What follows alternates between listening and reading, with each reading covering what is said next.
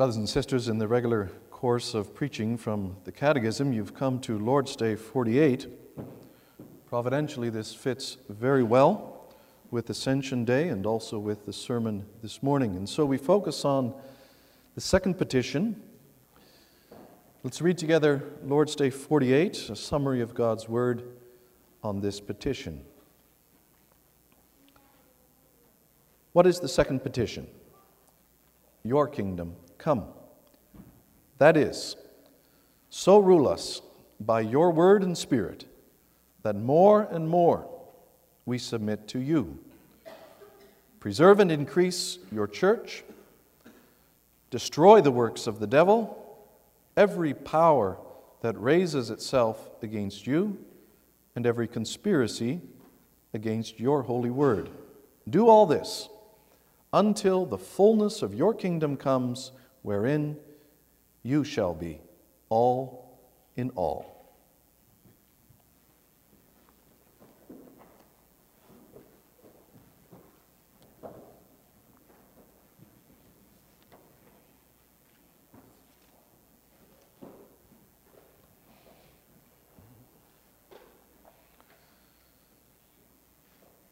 In response to the preaching from this Lord's Day, let's sing to the Lord from hymn 63, the rhymed version of the Lord's Prayer. We'll sing stanza 3.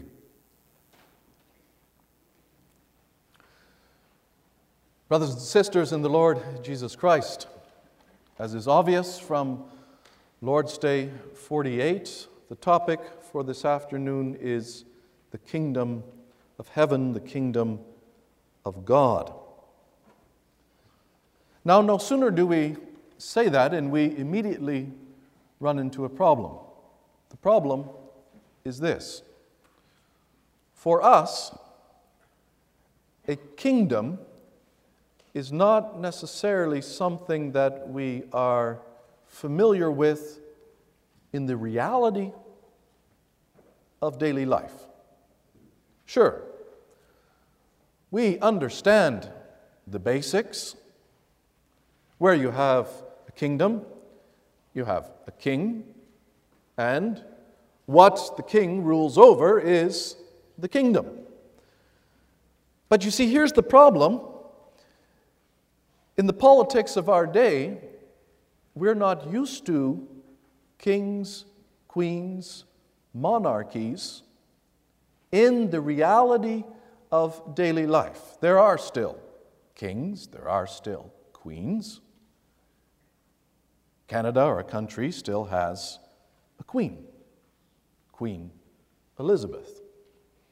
And from time to time, it doesn't happen very often, but from time to time there's also a new king or a new queen that gets a lot of attention, as recently happened in the Netherlands. A new king was crowned, King Willem Alexander.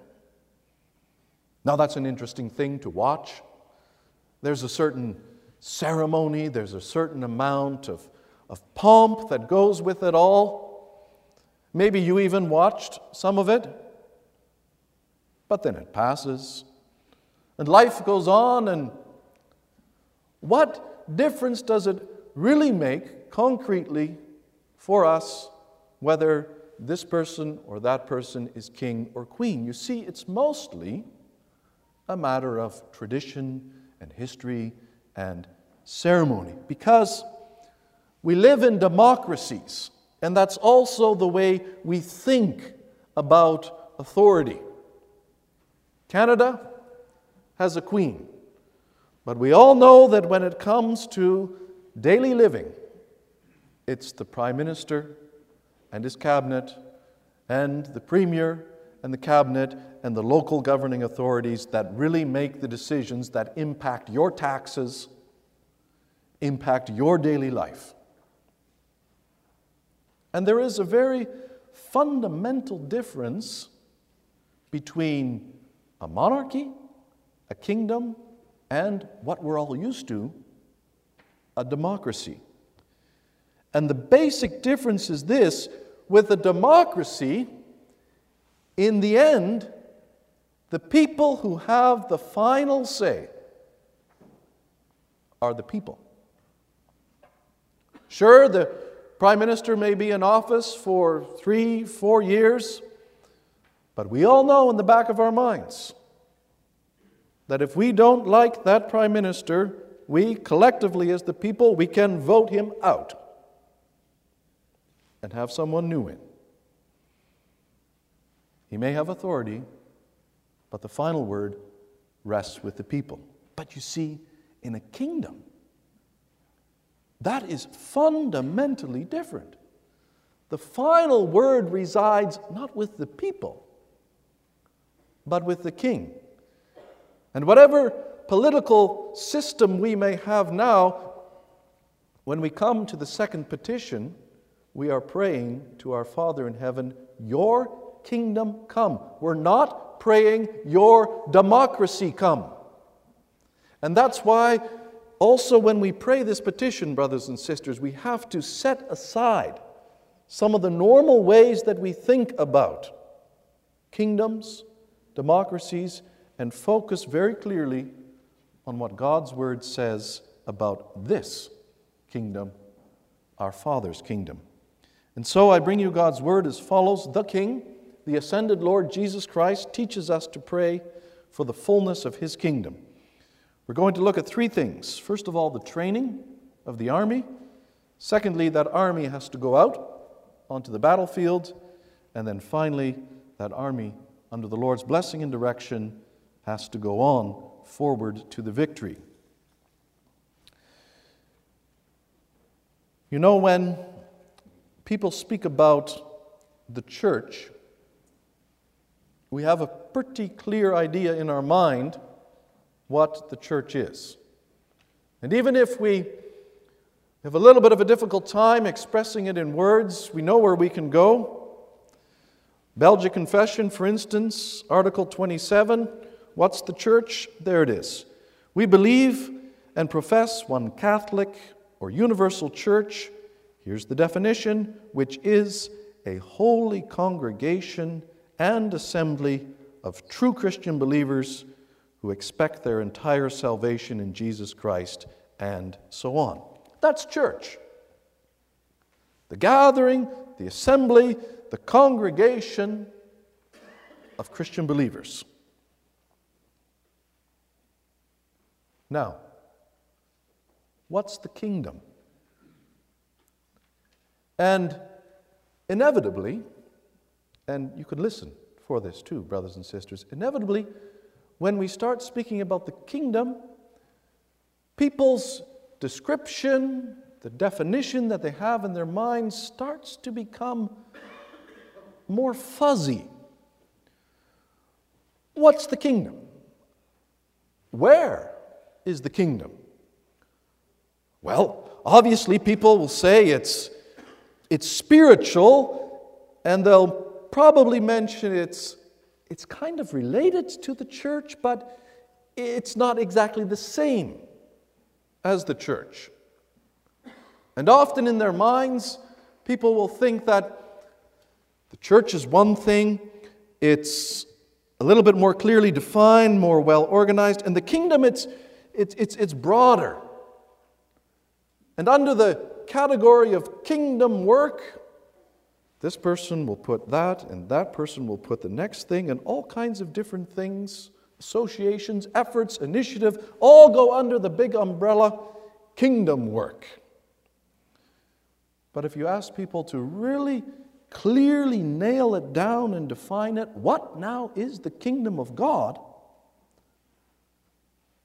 Often it's a hard answer to get.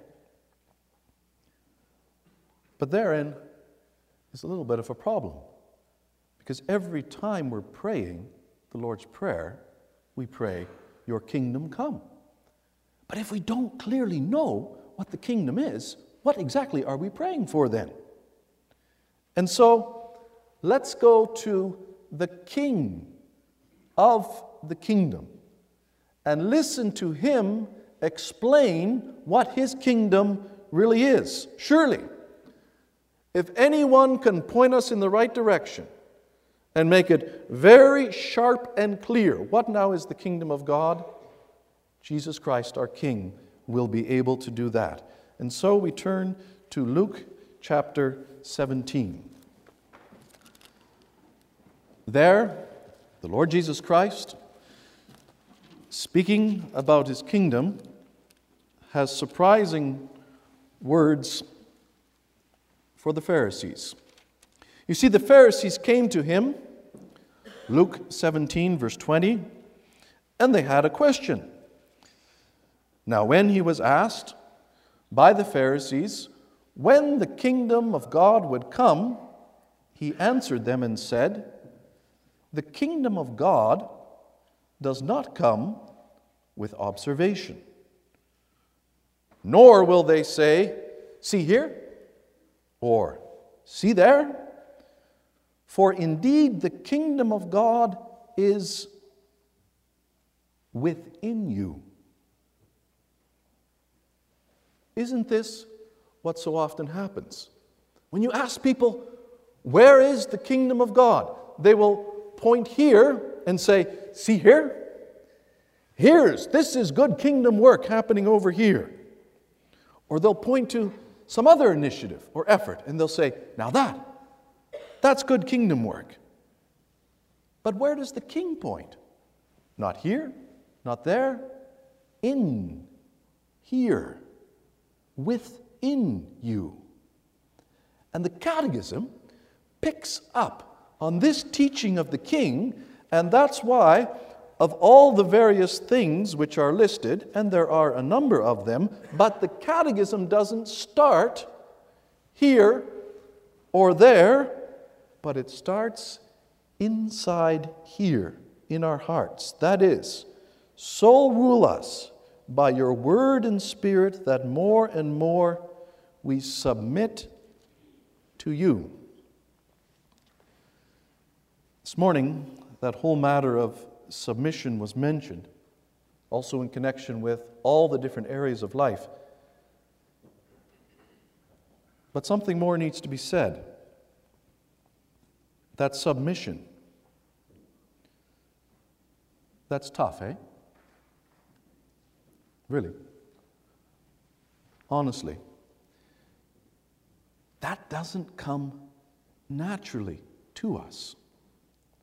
Already from a very young age. Soon enough, brother and sister Bultina will experience what they already know, parents of now 2 children, but which parents already know as well, and that is, teaching a child to submit is a long-term project. Picture it. There sits a little boy, a little girl, in mother's lap, starting to look already from a young age at those beautiful picture books, maybe an alphabet book. All those letters with all of those interesting pictures, the wide eyes are looking at them, but then the hands go, and for some reason, that child wants to rip the page. Almost every child does it. And mom will say, Johnny, don't rip the page. Johnny stops for a few seconds, and then he goes to rip it further. And mom says, Johnny, don't rip the page. Maybe Johnny stops, but he doesn't want to. Or maybe he does it yet once more and rips the page a little further. The instruction is perfectly clear. It's simple, it's straightforward, the child knows. Mom does not want him to rip the page. And yet, it's so tough to stop, let go, and refrain from ripping. And if we think this is just something of one-year-olds, what about all of us, brothers and sisters, as we grow up? The commandment of God, much like the command of that mother, is perfectly clear. The problem is not in the understanding. Just as do not rip the page is clear, so is do not commit adultery, do not steal, do not bear false witness. All the commandments. It's not that we don't get it, and yet what do we do as children? Teenagers, young adults, adults who even have many years of experience, we're still ripping the page. Every Sunday, our Father in heaven says, do this, don't do that. And already on Sunday, if not on Monday, we're ripping it yet another centimeter. Submission. It is just so very hard. It goes against something that's deep, deep in us. Otherwise, brothers and sisters, after a few years, you would think that we would stop ripping the spiritual pages. But you may be 45, you may be 75, and you're still struggling with this. And this is the very first thing that we pray about in the second petition. We're down on our knees, we folded our hands, and we say, Father,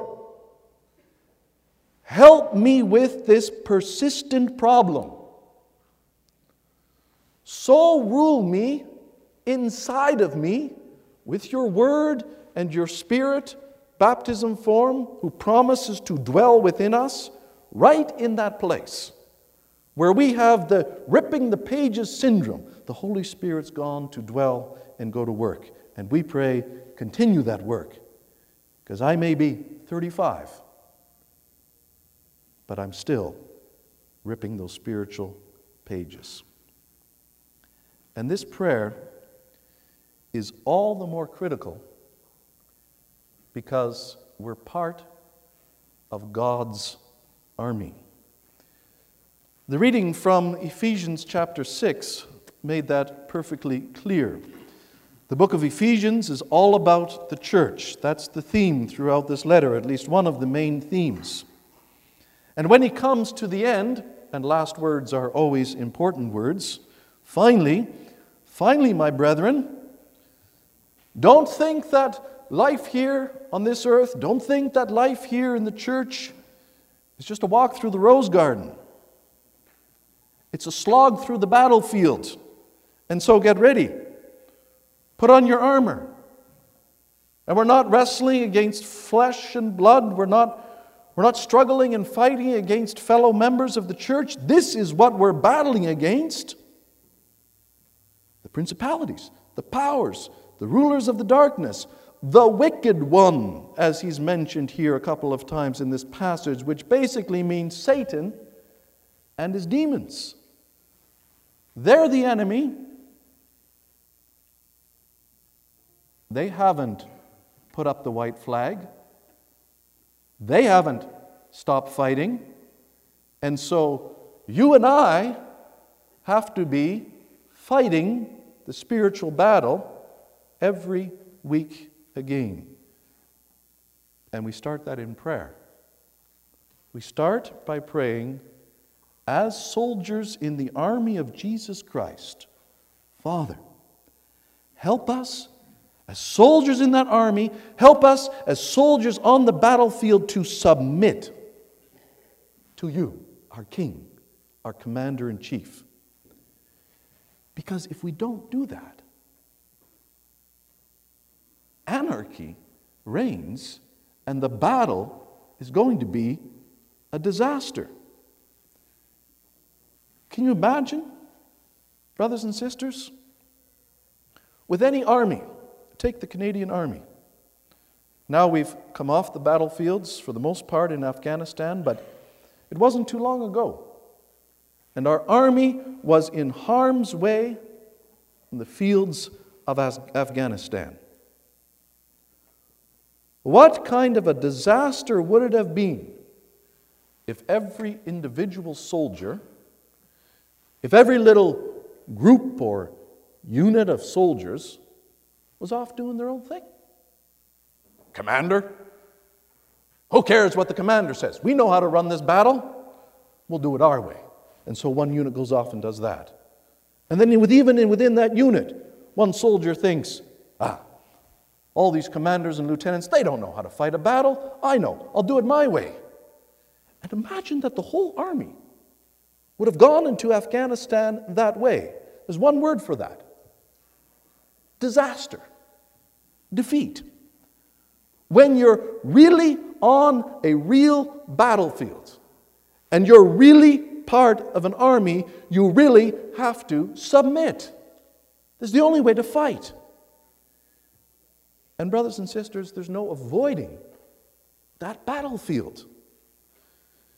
You know, the Lord's Prayer starts, you could say, in the family room.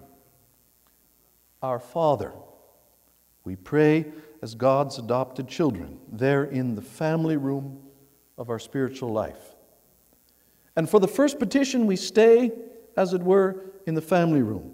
Help us, O Lord, to honor your name. But come second petition, we realize that we don't get to stay close to hearth and home in the family room for our whole life. In fact, every day is another day on the battlefield. Satan is making sure of that. And you can't dodge the draft. Some people did that for the Second World War or other battles. No Christian gets to dodge the draft. You're a Christian, brothers and sisters, you're on the battlefield. No question.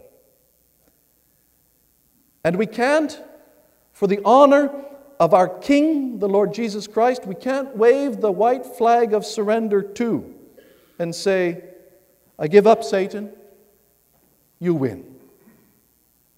No. We are under the banner of the Lord Jesus Christ. We wave no white flags in the direction of Satan and his dark forces of evil. But if we can't dodge the draft, and if we can't wave the white flag of surrender, that leaves one thing. You got to fight. And you have to put on the full armor of God. And we all, as army, have to submit to Him, the King. The King is the chief commanding officer. And recognizing that, we pray, help us, O Lord, to submit. It's a most necessary request. Also, because that is ultimately the only way that the church, and notice how closely the church and the kingdom are connected here, that's only the only way in which the church is going to be preserved and increased.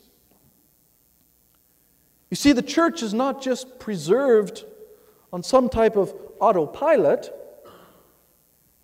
Keeps going on autopilot from generation to generation. No. The only way for it to be preserved is through the first part, submitting more and more to the Word through the Spirit. And the increase of the church. Sure, you can do all kinds of things. You can get people into a church building, but brothers and sisters, you really have not seen increase of the church unless everyone, whether there for many years or newcomers, are submitting to the King on the basis of His Word through the Spirit. And that's why both praying and living it out, that's our focus. Why is it, you wonder, that we put so much emphasis on the Bible, the Word of God in church? Why do we put that emphasis also in our homes? Why do we? Start schools and put them on the basis. The Word of God, praying for the working of His Holy Spirit, precisely because we are part of a church which is an army on the battlefield of life against Satan and all his forces. And unless we're close to the Word, which is the communication from the King, there's no way forward. There's no hope for us. And so, brothers and sisters, we pray knowing that we are up against a fierce and angry, but also a very tricky, wily enemy. We read that also in Ephesians chapter 6, that you may be able to stand, verse 11, against the wiles, the deceitful schemes, the trickery of the devil. That you may be able to withstand him, verse 13, and having done all, to stand. You see, those are the two key things that Satan has in his power. He's tricky, he's wily, deceitful, and he's tenaciously powerful. He doesn't want to give up no matter what. And when you put the trickery together with the tenacity, when you put the lying ability together with his sheer power and determination, this is a fearsome foe, brothers and sisters. This is no pushover. This is a real battle. And so we're praying here in the second petition as well, destroy, O Lord, destroy the works of the devil. This is not something that we hop over. We need divine help in order to destroy the works of the devil, because there are more than one powers that are raised up ultimately against Christ, but if against Christ, then against us as His church as well. What are some of those powers? It says every power. That means there's more than one, but what are they? Well, here's a few examples. What about the power of greed? It can be subtle, it can be tricky, but at the same time, it can be so tenaciously effective. You see, because we all need to work with mammon. We all have bills to pay. We all have to take in income. But it's so easy for Satan to do his things, put in his subtle temptations, and make us, instead of good stewards, make us greedy citizens.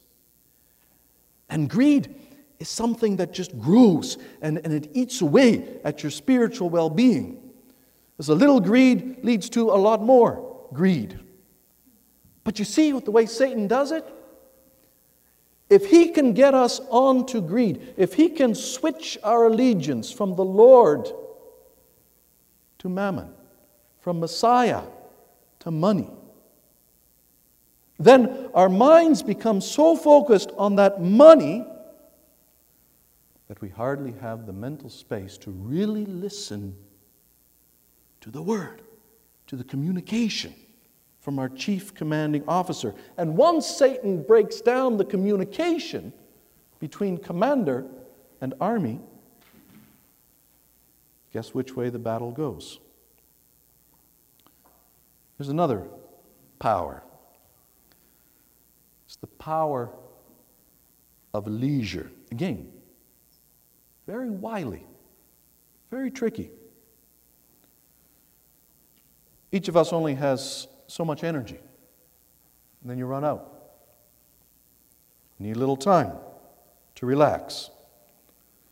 It's a good day, good thing there's a day of rest every week. But you see, even though there's nothing wrong with rest. In fact, it's a necessary thing. And a vacation here, a vacation there, it's not wrong. But when Satan, through his little tricky ways, manages to make that leisure not just something that we enjoy, but something that becomes almost like the center of our life, and things revolve around our leisure time, then Satan's got his foot in the door, because when life revolves around leisure, probably we forget we're on a battlefield, brothers and sisters. Some rest is necessary, but how much rest when you're in the middle of a war? Yeah, peace all around us. No, brothers and sisters, war around us. That's the reality of Ephesians 6.